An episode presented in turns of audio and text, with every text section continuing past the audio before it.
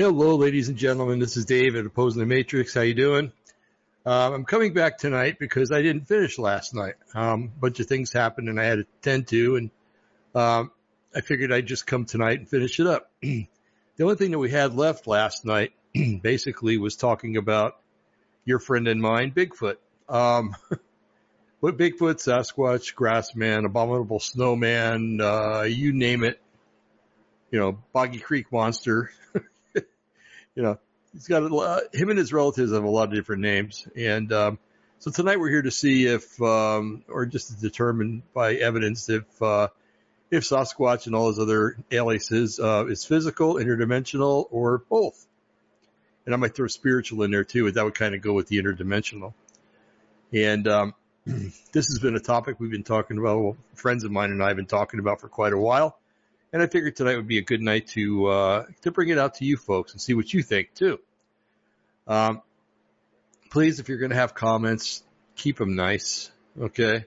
I know that this is on Twitch, and Twitch is uh, basically a forum for little boys to listen to uh, to listen to things or watch things while they're not playing games. And uh, but this isn't a game. This is very serious, and it's something that needs to be looked at, and uh, it could factor into your eternal security.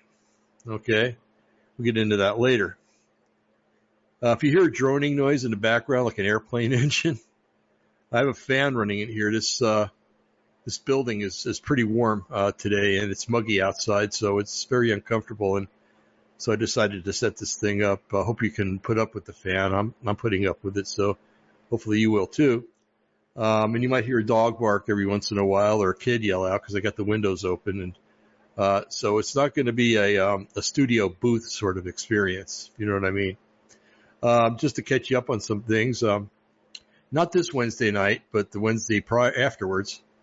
Um, let me get a date on that because it's always good to have dates. Okay.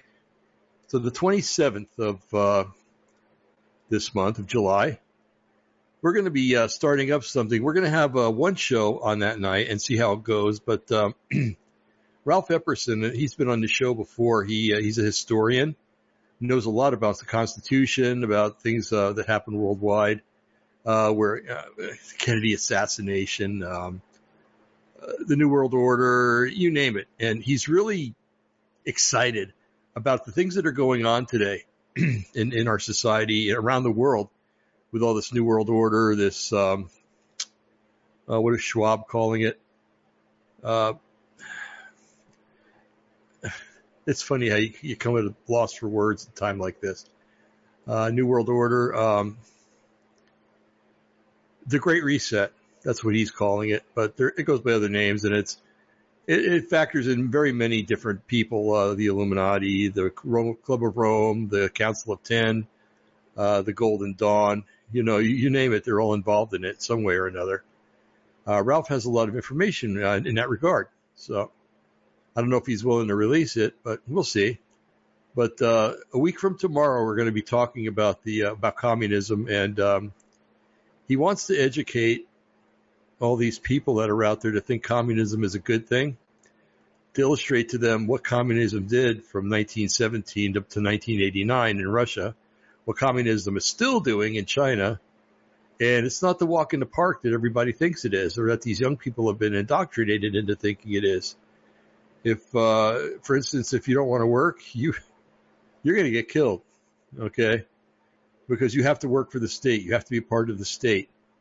And it's not a free ride like it is in this country with uh, welfare and stuff like that. No, no, no. No, if you want something from the government, you give something to the government and uh, all this sitting around and, and pandering it that goes on isn't going to happen if if that particular system takes over here in the United States, especially, and in Europe too.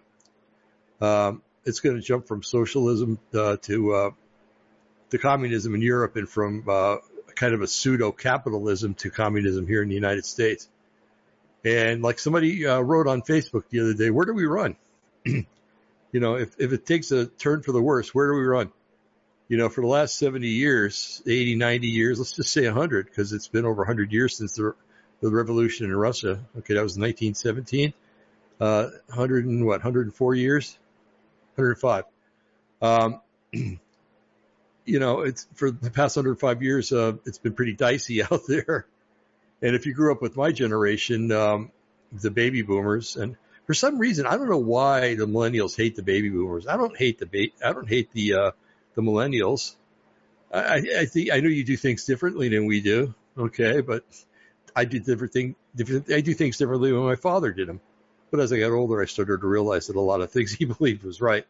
But you know, there's so there's time. But um, anyway, I don't know. I don't understand the hatred. I don't know if you think that you millennials think that we're we're handing you a, a wicked and evil world to have to clean up. Well, well, our world is pretty screwed up too. And we when we uh, got of age and started to take over too. Okay, so um, it's not a new thing. Don't think it's a new thing, but uh, the world is a messed up place. It's a fallen world, and things that are fallen are fallen. They're they're busted. They're broken, and you know they have to be constantly worked on to, to maintain and to keep up. So if a generation fails to do that and you have to take that on, well, if you want to live a life, a decent life, you got to do that. Okay.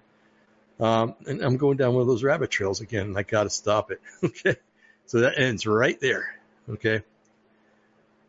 So, uh, yeah, so we uh, I've talked to a lot of people about Bigfoot. Matter of fact, uh, Western Oregon, where I live, uh, kind of in this right area right here is big Bigfoot country, big Bigfoot, big Sasquatch country. Um, and, uh, uh, I, I, don't think I've ever said it on the radio. If I did, you know, I forgot and I'll say it again. You'll forgive me. Uh, uh, when I lived up in, uh, we lived up in Crawfordsville, about an hour north of here, uh, well, north and then east. Uh, went out one, one snowy morning and well, the snow was actually melting and uh, I just happened to look down right next to my foot, and there was a big uh, humanoid footprint. Looked human, um, but very large, very blocky. And um, I wear a, an 11 shoe, and this thing was about 16 inches. So I, I don't think that there was a, a, guy in our neighborhood that had 16 size 16 feet that was running around the neighborhood uh, barefooted in the snow. Okay. Um, and I took a picture of it and I, I submitted it to some Bigfoot forums and some of them were really receptive, and others were, uh, you know, they said, well, you know, that looks like, was one that said that looks like a juvenile Bigfoot, and I, you know, it could have been 16 inch shoe or foot shoe. Yeah, I can see Bigfoot walking into a shoe store. Can I fit you, sir? um, but some people would say, oh yeah, well, you know, you made that up, or it's a CGI image. I'm like, I don't even know what CGI stands for. I think it's computer graphic interface. I can't.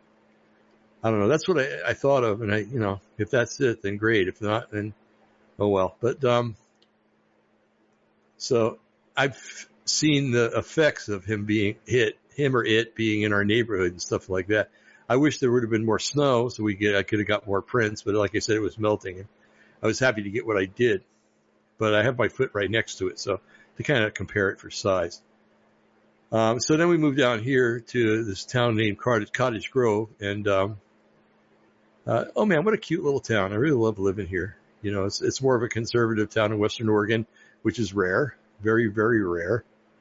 I mean, there's American hags, American hags. Long day, folks. Sorry. There are American flags hanging everywhere, and they're "Don't Tread on Me" flags, or what do they call it, the Gadsden flag. Um, and and some other flags hanging around here to, to just go to show it's it's not like it's not Eugene, okay? It's not a libtard haven down here. It's uh, where people escape to get away from uh, liberalis um, tardus, and um, I'm going to get a bumper sticker that says uh, liberalis TARDIS. You know, hello liberalis TARDIS. You know, uh, and if if you don't know Latin, it means liberal retarded or you know, um, slow liberals or whatever. Um, go to go over really good in Eugene. Uh, you know, people there don't even know English, so they probably wouldn't even know what Latin is, except for maybe some of your uh, medical majors or something like that that had to take it. Um, so anyway, let's spin back around and get back to Bigfoot. Um, so this area here is really known for it. And what I did is I've got two things I want to show you. I promise I'm not going to stay on very long. I've been on almost 10 minutes already. Okay. Um, shooting for an hour. Uh, if I make it to 45 minutes, that's great. An hour would be even better. But if we can get all the information out there sooner than later, um, that's that's a good thing because I've got things to do. Um, okay, so this one thing I wanted to share with you is um, oh, the big oh no, that's not it. Bigfoot sightings in Lane County. Okay, now the county I lived in before was Linn County, and that's farther north. Um, and uh, Linn was another conservative county. Uh, this county here isn't. It's uh, highly liberal, but there are pockets like Cottage Grove where you know sane people live. Um, you know, I used to laugh when I said stuff like that. I don't laugh anymore. It's true. Um, so, um, yeah, so that was Linn County. This is Lane County, and um, you probably, if you know anybody that went to University of Oregon, that's that's in Eugene. That's in Lane County. Um, other things happen here too that you might be aware of, but maybe not. So, um, anyway, this thing I want to go to, and I'm going to show it right now, I think. Okay, now let me go over here. And I can't make it any bigger. Okay. So you'll see here we have quick links. Okay, this is uh, OregonBigfoot.com. Very good site for, for Oregon. So you have all your your technical stuff over here, photos, submit a report, recent reports, sighting the database, Sasquatch Art Gallery. I'm gonna have to check that out when we get offline. Um, and here you have the sightings in Lane County. It has it'll have a date and where it happened. And over here, recent updates. Um, I still have to go through that too. I think I'm going to join this website. It looks pretty interesting. And that way, when and if something, more like when something happens here, I'll be able to post it right away. It's not an if, it's a when around here. um, and the reason I say that is because if I look out towards the back of the property, oh, probably about 20 feet from where I'm standing when I'm looking, there are two trees that are like this. Trees don't grow like that normally. Okay. Um, yes, there were kids that lived here a long time ago, but those trees are kind of big for kids that age to bend in that shape. Um, and if I look directly, I'm trying to remember, let's see, that's southwest. So it would be more of an eastern um, orientation. if I look at that way, there's another set of trees like that. There's a tree that's broken off about probably 10 feet up there, just broken in half. And, and you know, the, the upper part's there and the lateral part or the horizontal part that's going down is laying right on there. It was, it was never a clean break. It was just broken. For what? I have no idea. Um, if I'm ever able to communicate with Bigfoot someday, I'll, I'll ask him, um, or her, or whatever. Um, and there's just some strange stuff out there on this property that shouldn't be, you know. Now, yes, there's a teepee structure here made out of twigs, but I understand the kids that used to live here built that. So I'm being honest. I don't want to. I could say I could sit here and say, yeah, a Bigfoot built that. Nobody knows. It was there one night, and the night before it wasn't there. You know, and uh, but I'm not going to say that because I believe in being uh, uh, having the truth and, and, spreading the truth and telling the truth. And if um, I'm not going to fabricate things to make something that they're not, okay, I'm not a liberal. Okay, so I was just perusing down here, and if you entertain me, and I'll entertain you. So right off the bat, 2012, Cottage Grove. Okay, okay, it's up here. Vocalization, smell, and tracks found. Let's look at that. Okay. Now, understand that the road that we live on here is um, a, a well, it is a county road up to a certain point, then it isn't. It's just a paved road that's very thin. and you've got you go around this one corner, and if you're really careful, you're going to go down a cliff. So um, that's how out in the country you are. And then uh, probably about um, a quarter of a mile up from here, it turns into dirt road, and that's owned by Weyerhaeuser. And um, you really can't go up there. You can if you want to, but there's a big gate up there, and I'd hate to get on the other side of the gate and not be able to get back. Um, that's that's always been a kind of a fear I've had about going up there. But you could ride, you know, motorcycles and bikes and everything else up there. And um, I don't know if I'd ride a bike up there. It's kind of steep and bad road. But anyway, um, so it's all country. It's all timberland up there. A lot of it's cleared. Some of it's growing back. A lot of people go up there to hunt. Some people go up there just to, some people just go up there and sit and read of all things. Uh, we had some people that pick mushrooms. They go up there and pick mushrooms and they know what they're doing. So, cause, well, obviously you're still walking around. So they haven't gotten killed by anything, but, um, and we have bear around here and, and cougars and uh, what else? Bobcats and you know your regular critters like um, raccoons and possums and stuff like that. So that's why I want to get the chickens in before it gets dark out because you know that's when all the creepy little things come out that like to eat chickens.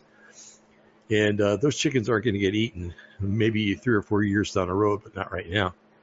Um, anyway, so let's see what happened. Let's see, uh, September 10th, 2012, Lane County, Oregon. Nearest town, Cottage Grove. Nearest road, London Road. That's, hmm. How do I explain London Road? I don't know. I would say as, as the crow flies, probably about two, two miles from here. Yeah, probably. Um, I looked at the map too to see, and it's, yeah, it's about two miles, but it's over hill and over dale. so, um, it would seem a lot harder if you're walking it. It says report of detail. Description of event. I was walking through grown up clear cut, about 20 years old, and heard what a mixture of deep moaning and a bugle. A bugle is like, um, uh, the sound that an elk makes. Um, you know, it's a mating call, but he makes it sound like this is coming from a Bigfoot because they make a similar sound, from my understanding anyway. So I head towards it and, and it came across an area that I can't describe the stench and found tracks in the dirt, in the dirt and on the moss mound. So he found tracks and he smelled the thing. A lot of people smell it, said it smells like bad musk. Uh, some people said it smells like sulfur, which makes a lot of sense to me because if it's interdimensional, would mean it comes from the spiritual realm. If it comes from the spiritual realm, it's not of God, that's for sure. And um, it comes from the other side where it would smell like sulfur. So Okay, so let's see. Let's go back. So that's one. That's a recent one. All right. Okay. You're going to notice that a lot of these towns are named after towns in the, in the east. Uh, I don't think a lot of times that Oregonians, when they moved here, were very um, original, like Toledo. You know, okay, that's in Ohio. It's also in Spain. uh, McKenzie Bridge, you ever, ever come to Oregon, go there. It's really beautiful there. Um, it's up uh, the McKenzie River, and uh, it's the highway falls right up there. See, Blue River's up that way too. Okay, Coburg is not too far from here. It's north of Eugene. And they have something there called the the Coburg Hills. Okay, um, my mouse is not not cooperating with me. I got to get a wired mouse. These these these uh, wireless things are nice, but they're not. If you know what I mean. See, like I'm clicking on this thing and it's doing absolutely nothing. Oh, there it is. Report overview: Lane County, Coburg, McGowan, and McGowan Creek Road.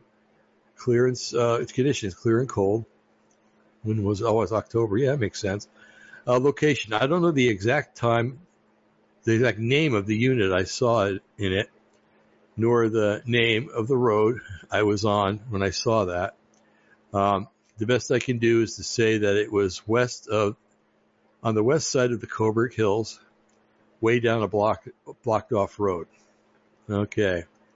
Wow, this is a story. Good. Okay. I just wish they would make paragraphs into these things. I hate run on paragraphs. All right. Describe the event. A friend and I did an overnight hunting trip. We left after work and planned to set camp, set up camp in the evening, then hunt in the early morning. We drove up the McGowan Creek to McGowan Creek to do this a place we've ridden motorcycles and hunted our, our entire lives. I know, I know how to get there by car, but I don't know the number or name and, and, uh, let's see, no number name of the Forest Service road we eventually went down. But I know it's pretty, pretty out the way. Okay. Folks, forgive me when I read, um, these big paragraphs. I, I get lost sometimes, so I have to go back. So please understand that. Forgive me. Uh, we wanted a hunt where we might be the only tank um, tank trapped. Oh, wait a minute. Be the only people out there, which is why we chose this road.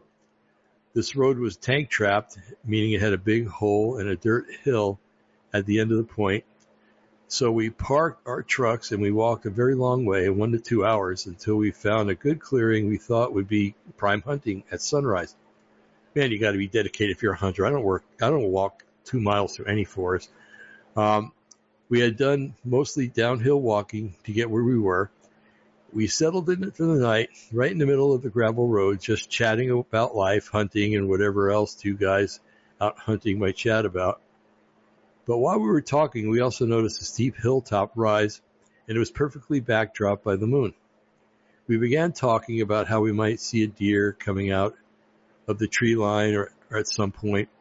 Um, as we were talking it over, we saw something. This is inst- this instantly this makes my body hair stand on end.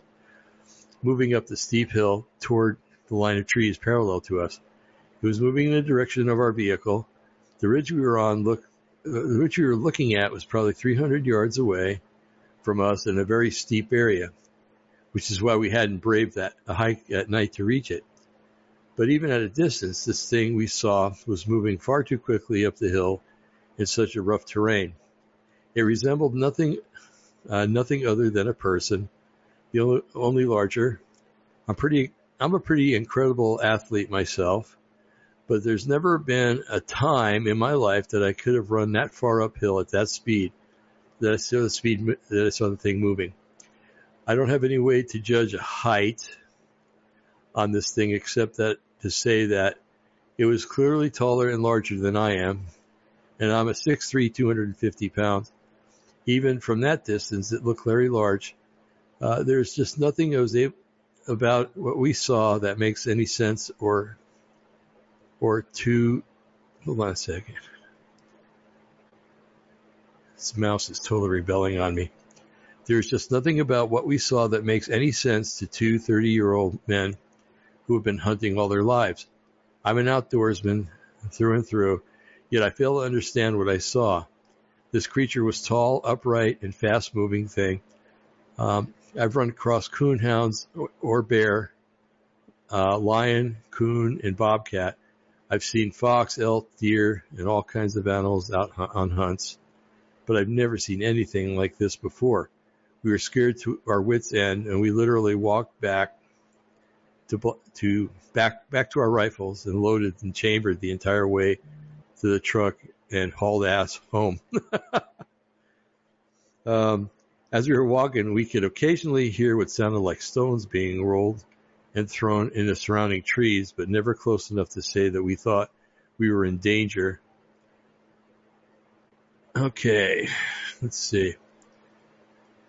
Thought we were in danger. Where is that? Okay, I've been I've been as frightened as I was last night I've never been as frightened as I was last night. I am a total loss to rationalize what I saw. Uh, what kind of creature could that could do that?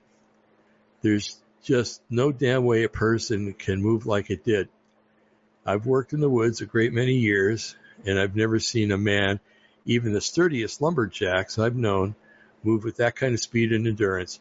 Like I said, I'm a marathon runner, a mountain bike racer, an ex-gymnast, a semi-pro bodybuilder, power lifter, and an overall genetic or yeah, genetic freak, as my friends call me. And there's no effing way I could do what I saw saw it doing. It's just plain freaky. Wow, that's incredible. I've been in those Coburg Hills, and they can be kind of desolate. Okay, and this is a guy that's been out all his life hunting and everything. So you know, I remember when the UFO stuff all started, you know, back in the, well, I was in the alive back in the 50s, but in the 60s. Oh, it's their imagination. There's nobody credible is seeing them. Well, the people that were seeing were truck drivers that were up all night, farmers and everything else. Well, farmers know the land better than anybody else knows the land. And if they saw something that was out of character there, it was out of character. I don't care if they went to college and got two or three degrees and everything else. That doesn't matter. Uh, matter of fact, nowadays you wonder if people with two or three degrees in college are really sane because they always take these courses that they can never fulfill through employment. Um, okay. That was near Coburg. Okay, let's see. Dexter, that's kind of close, but not too. Maybe closer than Coburg. Um, but I want to stick to this area around here. I just did the Coburg because I've been there many times. And London is another area around here. No, not not England. Um, fall 2008 near Cottage Grove. Man and stepson witnessed Sasquatch while hunting. Okay, let's look at that one. Oh, come on. Okay. Not too long. Okay, October 27th, uh, 22nd, 2008, Lane County, Oregon. Nearest town, Cottage Grove. Nearest road, not sharing to protect prime habitat. Uh, conditions, brisk morning. Time, mid-morning. Location, blank. Report, report detail, description, description of event. My stepson and I were on our first big game hunt. About a half hour's hike from our vehicle. We inspected some bear scat on the right side of the, the gated forest road. That's bear crap, if you want to know what that is. Um, we proceeded about 150 yards around the corner and abruptly turned around to our to meeting our hunting party uh, at our vehicle, approximately half half an hour's hike from our location. When we approached the same bear scat in the road, which is now on the left side, which makes sense, the left side of the road, we both very clearly saw a hairy man picking at the bear scat. We startled him and he stood up and walked across the road towards the creek and into the forest about 60 yards from our standing location. This animal made us very nervous. We were armed with Marlin 30-30 rifle and it was loaded. I could not, I could not point the weapon at this thing and had no interest in hunting anything but food. That happens a lot with Bigfoot. If you read their accounts, the people have guns, but for some reason they just can't point it at the thing. Now, is that psychological? Is that a spiritual thought that's being put into their brain or what? I don't know, but uh, it sure happens a lot. Let me see something. Let's see if anybody's in the chat room. Nope. I can go ahead and keep reading. Okay, near London, near Cottage Grove, near Lowell. Uh, winter 2005 near Disston Cottage Grove. Okay, tracks found on Humboldt Mountain near Cottage Grove. Okay, let's see what that says. And I'm doing this just to show you people, you folks, you wonderful audience, the kind of area we live in, and um, and also that these are people that that go out into the woods all the time and they know the woods like the back of their hands and they know what lives out there and if something is unusual well they're going to say it's unusual. All right uh, what's this one? April 3rd 2005 lane county oregon Disston cottage grove uh, us forest road 23 snow and rain that's what it was doing that day uh, late in the afternoon. My wife and i drove up to the top of the ridge on humboldt mountain off of road 23 and took the side road that leads to a yellow forest service gate we decided to get out and walk down the road. The ground was patchy, uh, patchy old snow. We noticed some uh, rabbit tracks and bear and elk signs. We were also looking at the tracks made in the snow and noticed a trail of humanoid footprints. The, tra- the tracks came down off the bank onto the road as if it was crossing over the ridge. The tracks were about 14 inches long, 8 to 10 inches wide. Wow, that's big.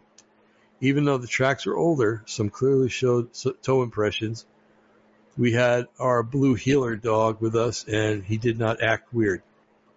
Which means that means that the tracks were old, and uh, the well, whatever it was, Bigfoot or whatever, had been gone for a while. Heelers are pretty good hunters. Okay. See all the cottage groves that are around here? Another one. Spring 2005 near Cottage Grove. Tracks found near Bohemia. Bohemia is a neat place, folks. It's up in the mountains. Lots of gold mines up there. Gold mines, silver mines, everything you think of. Um, and sometimes you can go up there and, and, even look for gold yourself if you want to. Uh, April 16th, 2005, Lane County, Oregon, Cottage Grove, Bohemia, nearest road. I know right where that is. Uh, conditions rain. Time early afternoon, about three miles up Champion Creek Road at at a turnaround. Okay. Another short one. Uh, description of events. We located a trail in the snow that went from the road down an embankment through through through the creek, up another embankment to look to a lookout spot where we could see the road but not be seen. Then the tracks went back down through the creek and back to the road about 20 feet from the start of the tracks. We also think someone was trying to lure it to the road because we found a banana peel in a tree and an apple on the side of the road. Tracks look to be a couple days old. Okay. Not very insightful, but still evidence that something weird is going on in the hills around here. Okay. Walton, Oakridge, that's way over in the center of the mountains. Um, lots in Oakridge. Marcola is not too far away. It's north of Springfield. Remember, uh, if any of you watch The Simpsons um, and you hear about Springfield, uh, the guy that wrote it lives in Springfield, Oregon, and it kind of lives up sometimes to uh, the characterization the guy's trying to prove. so, anyway, uh, let's see. Near Disston.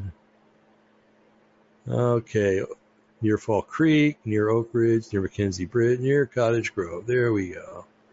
I knew there was a lot more on here. Bob and I find tracks while on a drive for our anniversary. That's kind of a neat anniversary. Go Bigfoot hunting. Uh, April 17th, 2000, Lane County, Oregon. I wonder if still together. 22 years. Um, nearest town, Cottage Grove. Nearest road, Gowdyville Road. Conditions doesn't say. Time, dusk. I would not want to be walking around these hills in the dusk. That's all I got to say. Okay, descriptions. Our one year old wedding anniversary was April 17th, 2000. Bob rented a car because the Jeep was in the shop. After dinner, he surprised me by taking me up to our favorite Bigfoot spot. We took the Gowdyville Road. It was nearing dusk, and we approached a freshly logged area where we had found possible tracks a couple of weeks before. Bob suddenly stops the car and points to the embankment on the right. We stop a lot, and we stop a lot along our drives in the woods in order to check impressions. They rarely amount to anything, but this night we hit the jackpot. We had our cam- we had no camera with us since uh, the drive was a surprise, so we went back two nights later and took photos. Let's see, there were six impressions in all, covering a distance of about 20 feet, going up an embankment, and you can see from the photos below the stride, um, as measured from heel to toe, was three and a half feet uphill. Bob could barely match it. The prints were 14 inches long and about five inches wide. There were no toes. Oh, there were no toe details, excuse me. The Gowdyville area has a history of sightings and footprint reports. A friend who works in a local grocery store told us he and a friend were hunting up there a few years ago and found tracks. Another uh, another friend claimed that his mom kept horses just off the Cottage Grove Lorane Road and that she heard screams coming from the Gowdyville area, which spooked her horses. Okay, have you ever heard a Bigfoot scream? It's scary. Okay. All right, and there's another one around here somewhere here. Hunters encounter creature cross the road and run down the bank. I swear, as soon as I get off this radio show, I'm getting another mouse. Um, these wireless things only work for so long anyway, and then they start acting weird. Okay, report, report overview. October 1999, Lane County, Oregon. Uh, Cottage Grove uh, is the nearest town. Razor Road, uh, let's see, was the nearest road. Uh, conditions clear and cool. Time at night. Location London Road past Cottage Grove Lake right on Razor uh, where the gravel begins. Left approximately two to three miles at the first main fork. Approximately half a mile sighting occurred on the same road. That's a good way to get lost, um, especially at night. Traveling up there at night, I don't, I don't know how smart that is, but hey, uh, we got a we got a detail from them here, so um, or a report, so it does us okay. Um, let's see. During hunting season, headed to a clear cut before first light. What we saw was a bear at first came. We thought was a bear first came down the bank to the right of the track onto the road directly in front of us, approximately 10 yards or 30 feet. Stopped, looked over, and then took off down the bank on the opposite side of the road. Several distinct things to me were that the fact that its eyes were bright yellow and f- from the headlights which usually indicates that it's a predator like a cougar, a bobcat, or a wolf. Also, it moved at night at high rate of speed down the mountain. As soon as my friend began to exit the truck, uh, that's when it ran, okay. Uh, by high speed, I mean inhuman, like a scared elk or something, and it was pretty steep terrain. So, okay, there's that one there. Um, let's see, how are we doing on time? Because I've got a video I want to show you too. That's 11 minutes long. Oh, we're at 35 minutes already. Okay. Let's kind of go down the row here and see what we got, what we have. Okay, near Lorane, near Lowell, near Cottage Grove. Okay, I just read that one. McKenzie Bridge, near Blue River, McKenzie Bridge, McKenzie, near Newport, that's over on the coast, near Cottage Grove. Huge tracks in the mud. A lot of elk around here, folks. A lot of elk. Oh, that's Oakridge. Now the mouse will work, right? Watch. Okay. All right, here we go. Oh, here's another book here. Okay. Oregon.com, uh, file 275, report overview, August 1992 or 93, Lane County, Oregon, Cottage Grove, a Row River Road. That's right, comes right out of Cottage Grove and heads to uh, the reservoir. Okay, conditions, there's nothing there. Time, dark.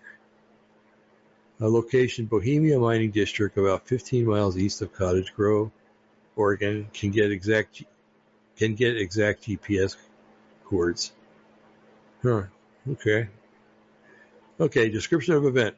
My cousin and I were on a camping trip to the Bohemian mine area, like we do at least two times a year. This is 1992 or 93, and I believe in August we set up a camp and then hiked around until evening, then came back and made dinner. At dinner, it was dark, and so we went to the lookout tower, which, which besides Bohemia Mountain itself, was the highest peak, about 6,000 feet. Then there was a meteor shower that weekend, and we went up to watch it. We stayed up there until about 2100. I think that we went, and I think that's when we went back to our camp. We stayed up for about half an hour, then I went to bed. We had a three man tent to sleep in, uh, about 2200 or 2300. I was just about to fall asleep when I started to hear branches breaking and something walking through the woods towards us. It started away, hmm, it started a ways away from our camp and kept getting closer. My cousin was a call, was calling my name and asking me if I heard the sounds, but I was still concentrating on listening to them and scared to answer him, so that I just lay there like I was asleep. We had taken his car up there and we parked it about a hundred feet away from the tent because there was many branches and stuff um, to drive it all the way to the tent. Um, the noises stopped, and all of a sudden there was a high-pitched, fast whoop, whoop, whoop uh, let's see, uh, that was from where the car was parked. My cousin asked what that noise was, and I said nothing because it scared me to death. Been there. Um, now I got to go up and see where I was. A little bit. Um, all right. Well, okay. There it is.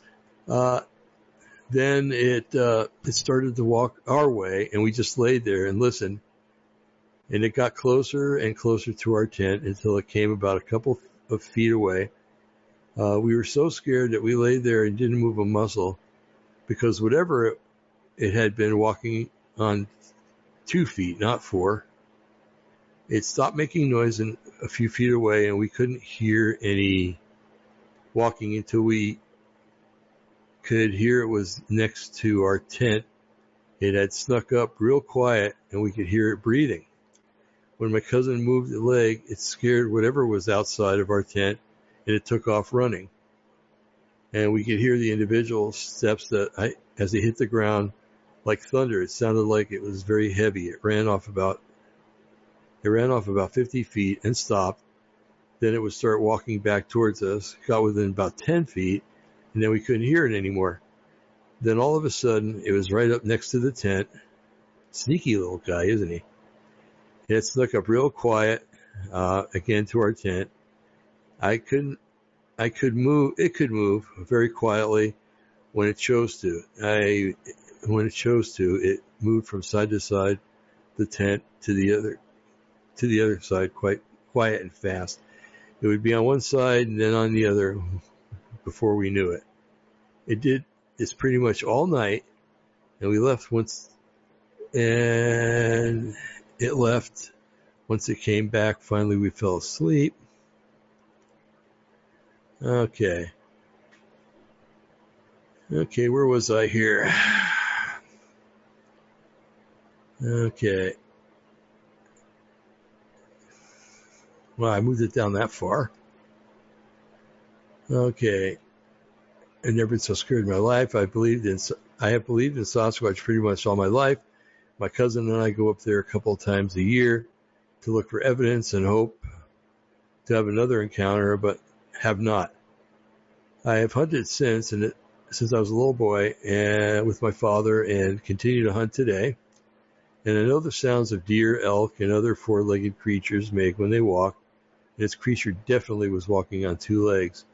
Deer usually visit our camp when we go there, and we can hear them coming in the dark. And they get close, and we can hear them, and we can see them in the flashlight. I have read other accounts and books, and, and afterwards I've found a, a few similarities, like the heavy footsteps when it ran, the whoop whoop whoop we heard when it, uh, hmm. Okay. Anyway, that's that's basically sums it up. He says I have become a volunteer researcher and have read a lot of reports.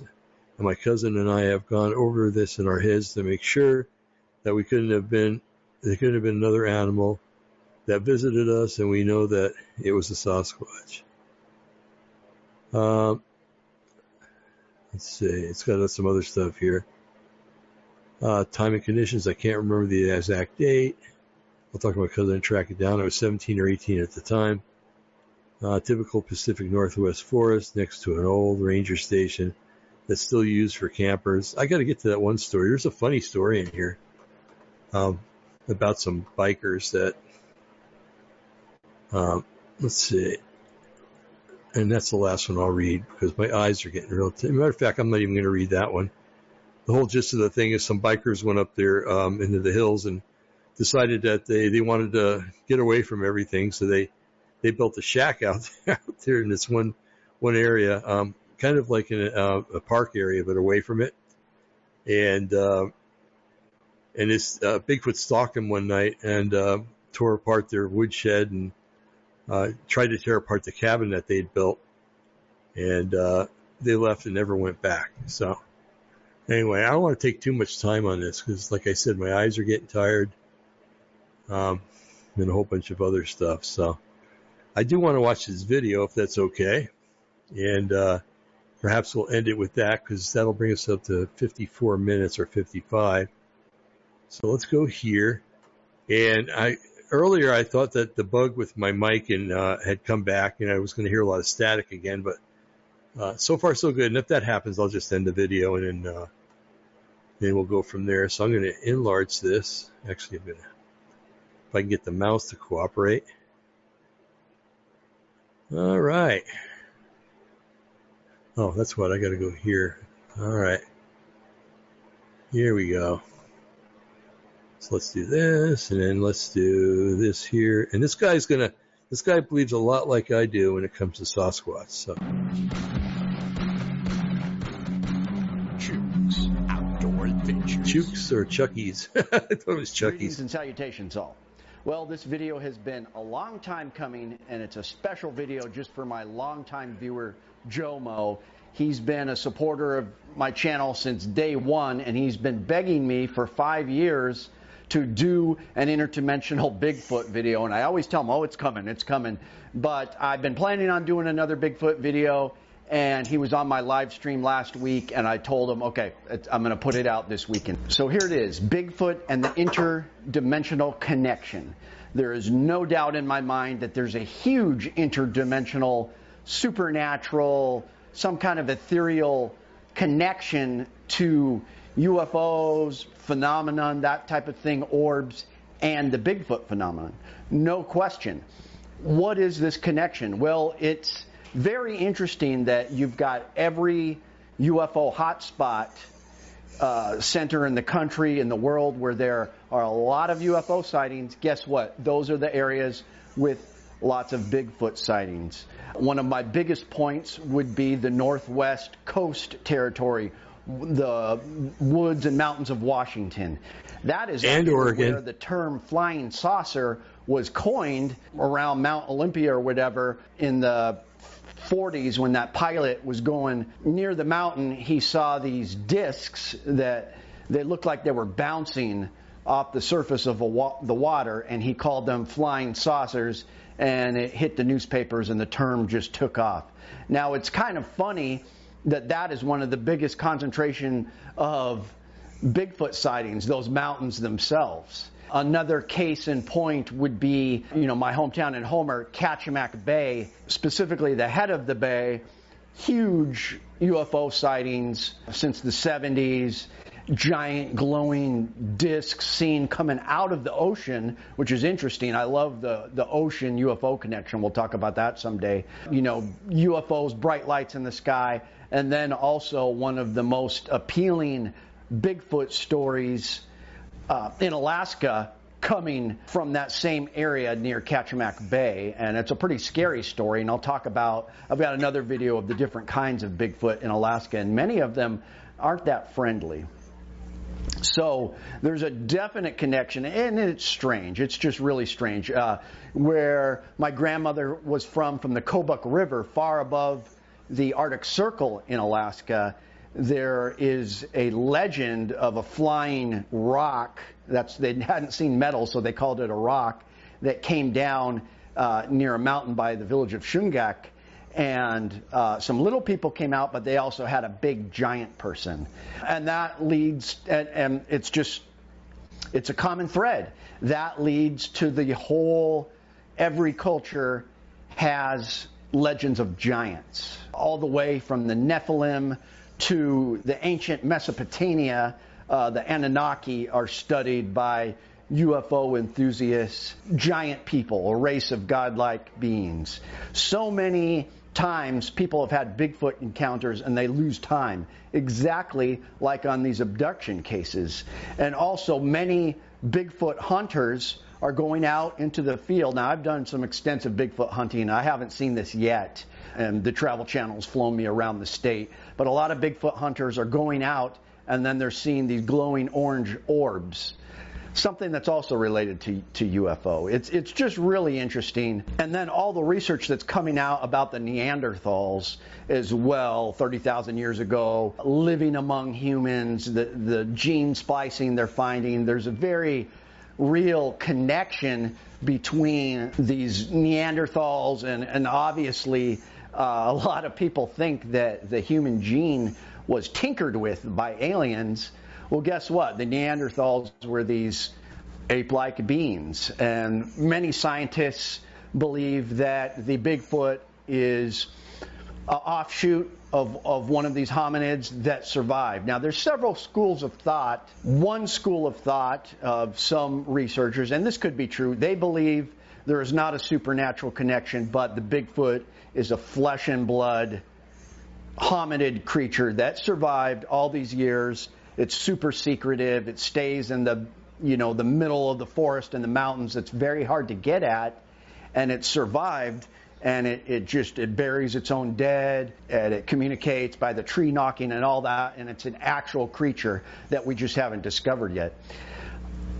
I think that that's possible in some rare instances on, on, areas that are very secluded and hard to get at, but I think the truth is somewhere in between.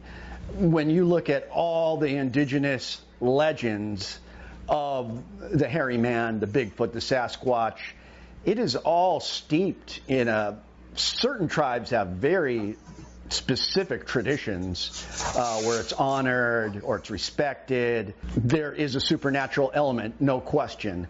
And it just happens to be that these hot spots that we're talking about, Northwest Coast, different portions of Alaska, specifically the Southeast Alaskan, it's very steeped in the culture. And there is some kind of element that just can't be explained. So, what is going on? So, what I think is that it's almost exactly like Louis L'Amour's book, The Haunted Mesa. It was the last book the famous Western fiction writer Louis L'Amour wrote was The Haunted Mesa.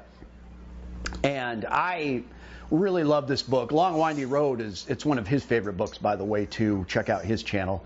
But Louis L'Amour wrote this book, and I was living in Santa Fe, New Mexico, and I, I just got a huge kick out of it because the main character traveled through northern New Mexico and Taos and everything, but he, he actually spent some time in Santa Fe. The character did, and I just thought that was really cool.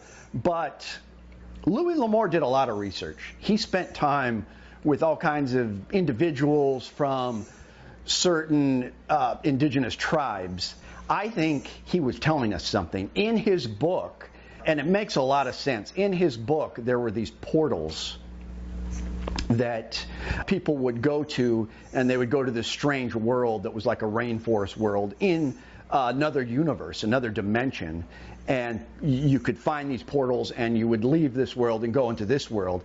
There was also some giant hairy creatures, similar to Bigfoot, pretty much Sasquatch, in this book that could travel in between the portals, and that explained why you'd have sightings and it makes a lot of sense. That's what I think is happening. So many times, a Bigfoot hunter follows tracks on a muddy riverbank, and it's happened here in Alaska above the Arctic Circle, where the tracks just stop and disappear as if the hominid disappeared in midair. And the analysis of some of these tracks is amazing. They're they're finding fingerprints on individual toes. There's a uh, you know law enforcement specialists that look at these prints and they're convinced that it's from some large ape-like creature.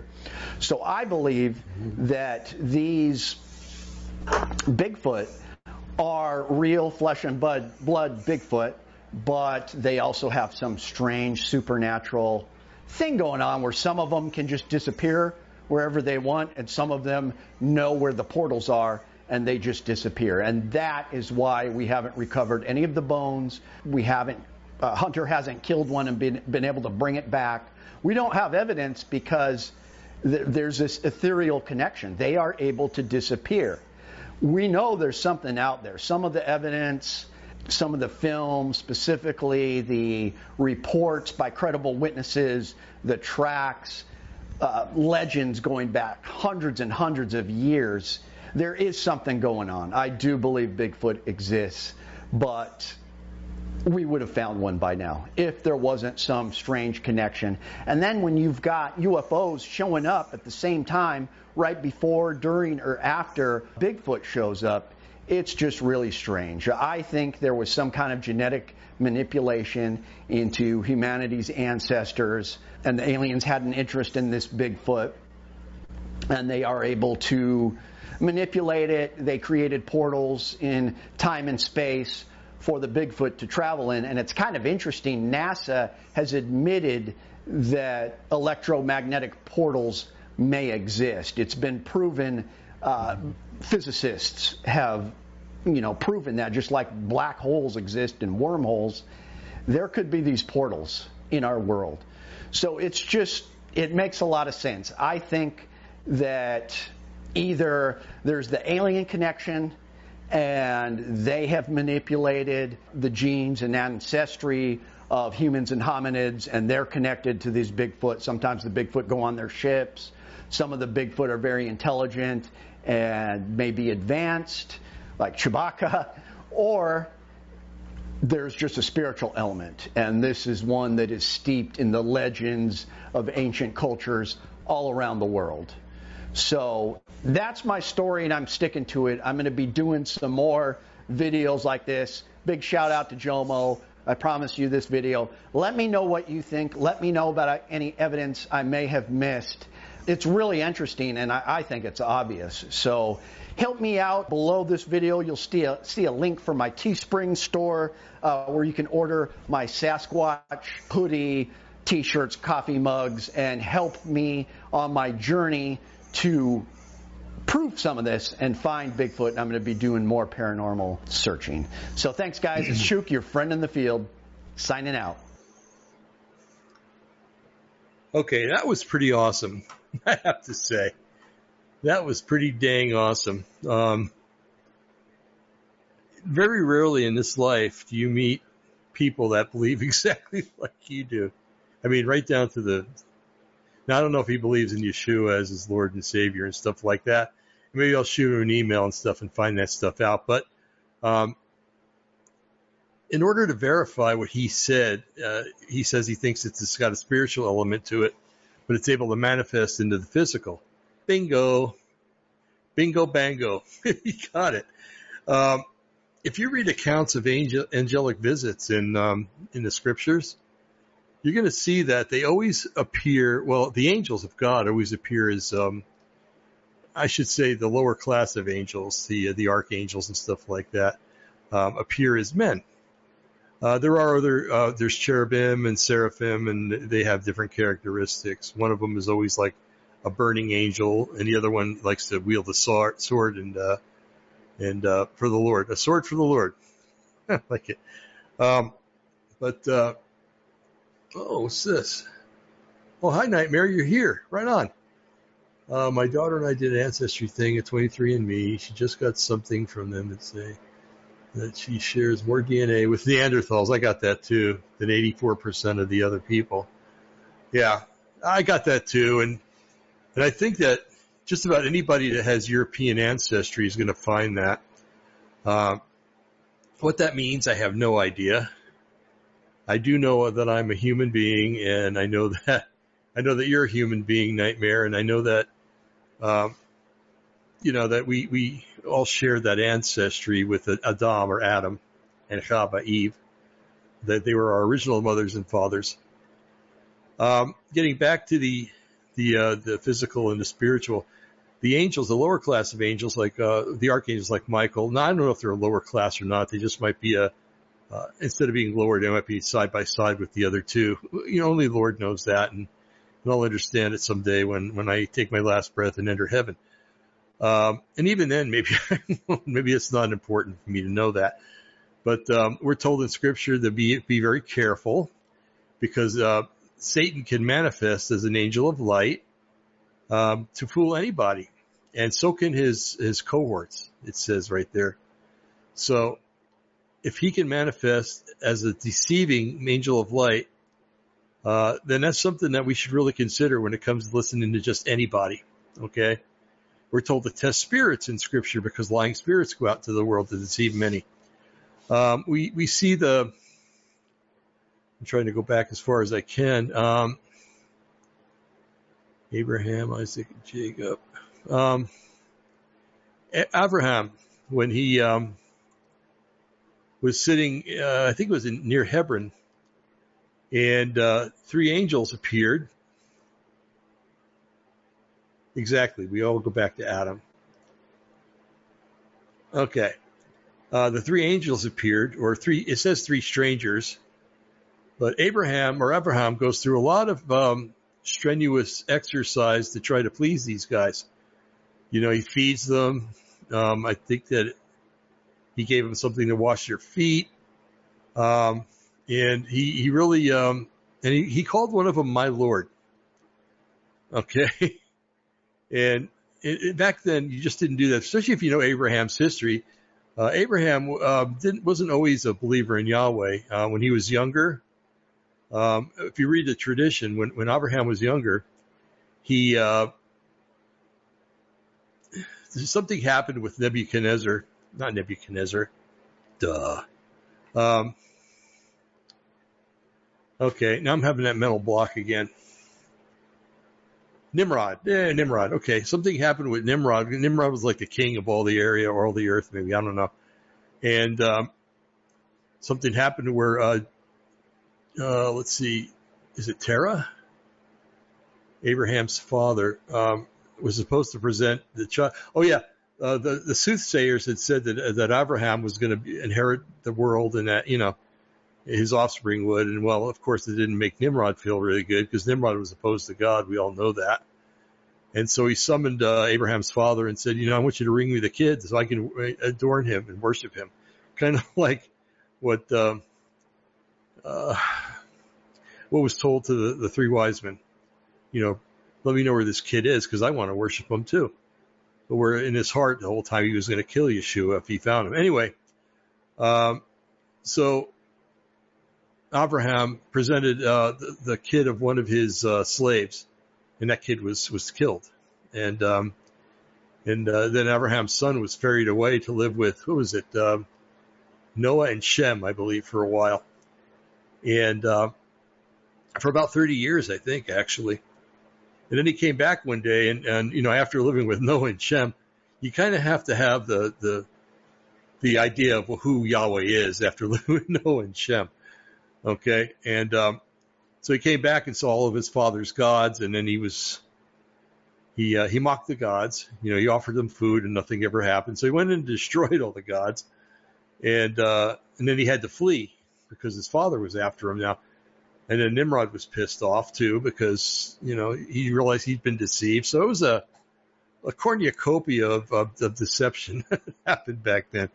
And um, so anyway, he knew living with Shem and Noah. I'm sure that Abraham knew the real God, the God of Abraham, Isaac, and Yaakov, um, and he he knew a, a counterfeit from the real thing. Okay, so when these three guys approach him in Hebron, he knows who the Lord is. He knows who Yahweh is and addresses them as my Lord. Okay. And then, you know, the whole thing, well, should we tell Abraham what we're about to do? Uh, we're going to go down and destroy Sodom and Gomorrah, the cities of the plain. And Abraham begs for the lives of the people down there, all the way down to if you find 10 righteous people, will you spare the city? Yes, I will.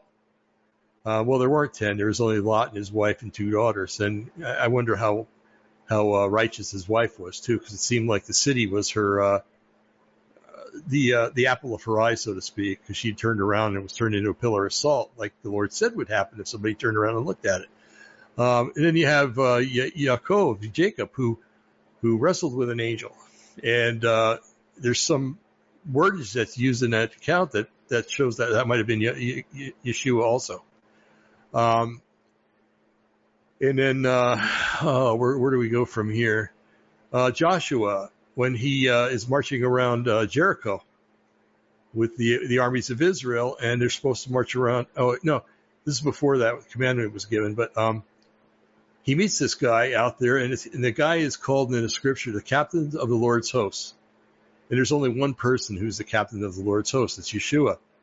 And he's even told to take his, his shoes off when he's talking to this this this creature, Yeshua, when he's talking to this character, um, and uh, and he does so, and he refers to him as my Lord.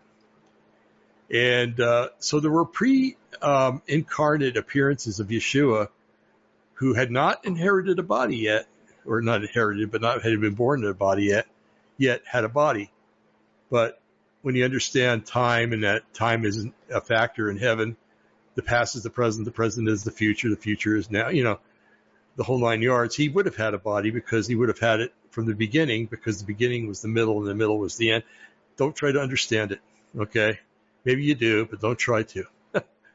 um, so, uh, if that's the case, then, um, then beings that are from the good side and the other side can manifest in the, in the physical for a while.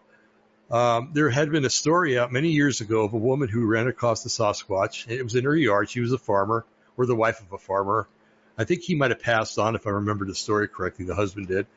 And, um, so the wife was outside and, uh, she, she had, she heard noises outside. She brought her shotgun out with her and lo and behold, there was a Bigfoot or a Sasquatch standing out there. Well, she leveled her gun and shot at it. Well, just about the time she pulled the trigger, the thing blinked out, disappeared, then showed up over here. And she fired at him over there, and he blinked out, and then showed he, he came over here. You know, and um, which tells me, first of all, he's he's able to transcend space and time. Uh, because you know it was within a blink of an eye that he was going from place to another, and it, it would t- in the time sense, it would have taken him time to walk that way. Um, so the question is, um, is he physical, interdimensional, or both? Um, I think he's interdimensional, but he can he can manifest into the physical, physical much like the good angels can, much like Yeshua can, uh, much like because we're talking about spiritual beings here. We're not talking about flesh and blood. But as Jim Wilhelmsen pointed out to me and, and to others, there's a scripture that says there's bodies celestial and bodies terrestrial. Okay, there's human bodies and bodies of animals and everything all over the earth, but there's also the the, uh, the the angels, the fallen angels, and the regular angels are both possess some kind of physical form in their own reality, and they're able to present in a physical form in our reality. Okay, so yes, he is. Bigfoot is interdimensional. He's not from the good side though. Uh, he uh, is often re- described as smelling like sulfur.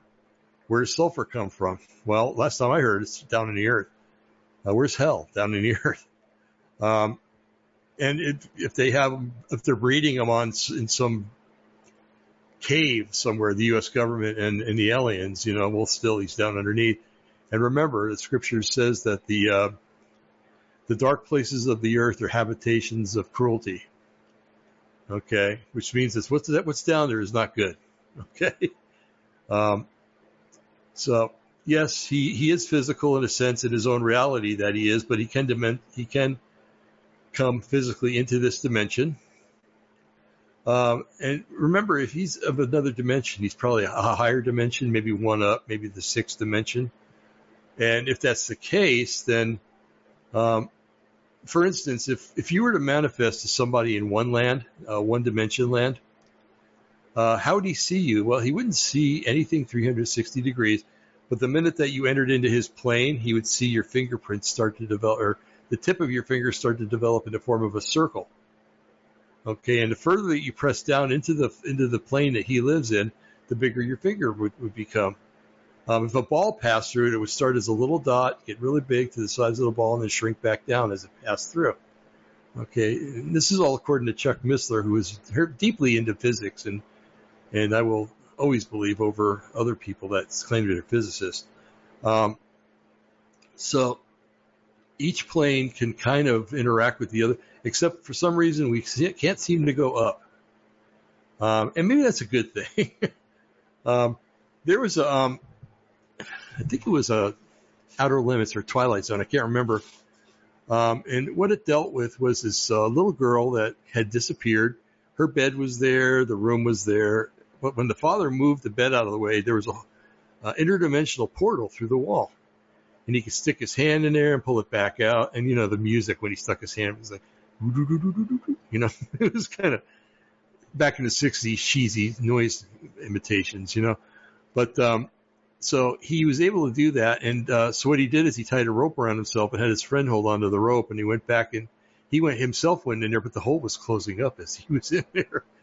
So finally he got his daughter out of there and he got out of there and the dog that ran in there, the dog came out too. Um, but it was a really good illustration of what an, another dimension or a portal would, into another dimension would be. Um, now the guy mentioned a lot of UFOs are always visible when Bigfoot's around. Well, duh. You know, it comes from the same same realm and it comes from the same part of the same realm. There's nothing good about UFOs. There's nothing good about orbs. They're all uh, satanic. Um, are they satanic portals to get into our realm? Maybe. Or are they just manifestations that accompany these things when they come into this this uh, this world? Um, I don't have it with me, but um, my stepdaughter, uh, Julia, the middle daughter, um, they were in a house down in Oakridge or up in Oakridge here. I think it was Oakridge. I can't remember Oakville, Oakdale, uh, somewhere up the road here.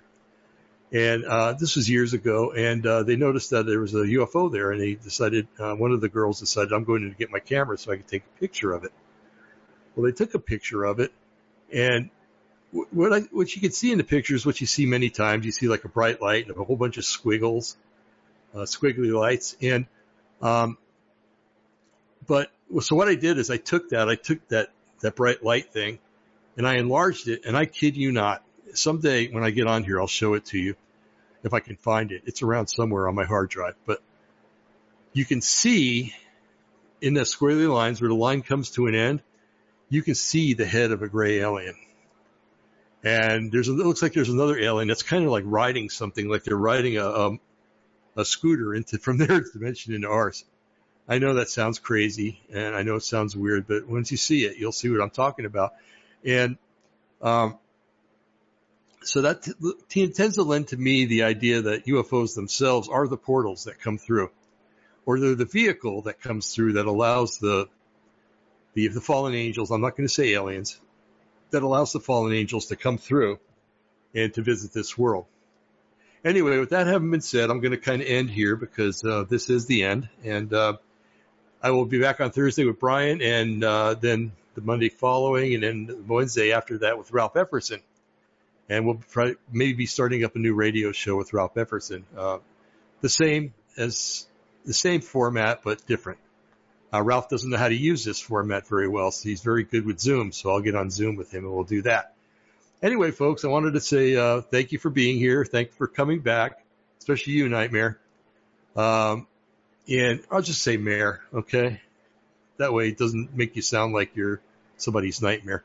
Um, so, Mayor, we'll be back um, Thursday. Uh, so, thank you for being here. Thank you if you're listening later on. If you download the show, um, if you decide to play it on the, one of the audio formats that we're on, we're on um, Acast and on a lot of different formats, actually. So you can find us all over the place. We're like white on rice. Okay, cool. Thank you. Thank you, Mayor. Um, so, folks, good night. God bless. May the Lord bless you and keep you, make, you, make his face shine upon you and be gracious unto you. May he guard your going out and coming in, your rising up and your lying down. May he give you health and peace, and that peace that passes all understanding. In Yeshua's holy name, Amen and Amen. Good night, folks. God bless. Good night, Mayor.